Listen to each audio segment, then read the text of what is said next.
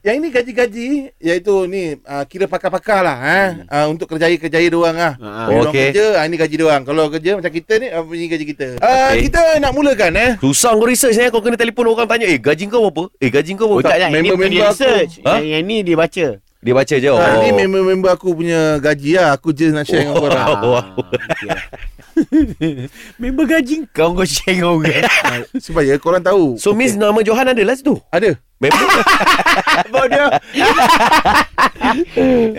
Okey, kita mulakan dengan ni. Um, satu kepakaran yang mungkin bukan semua orang ada. Nice. Uh, dia adalah pakar bedah. Pakar Oh, bedah pakar bukan bedah. semua orang boleh Doktor bedah. lah Doktor lah Doktor lah. Mahal ni mahal ni Okey.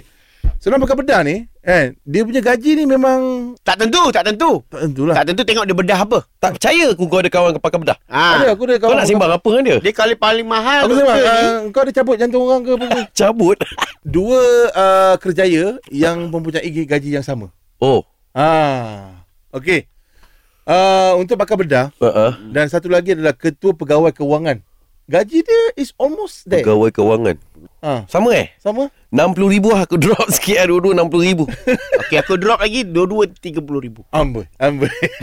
Okey, pakar bedah dan juga ketua pegawai kewangan, ah. eh, uh, gaji dia orang, pendapatan dia orang adalah paling tinggi di Malaysia. Iaitu Dia silap ni. Kenapa Dia gaji dia adalah 70,000 setiap bulan. Ha, ngam lah tu. Betul lah aku tadi Ha, betul 60 aku tadi. Seratus ribu. Tapi aku bila aku tanya dia orang, cakap, eh mana ada. Kau punya gaji bukan paling tinggi lah. Siapa paling tinggi Member aku ada seorang lagi paling tinggi.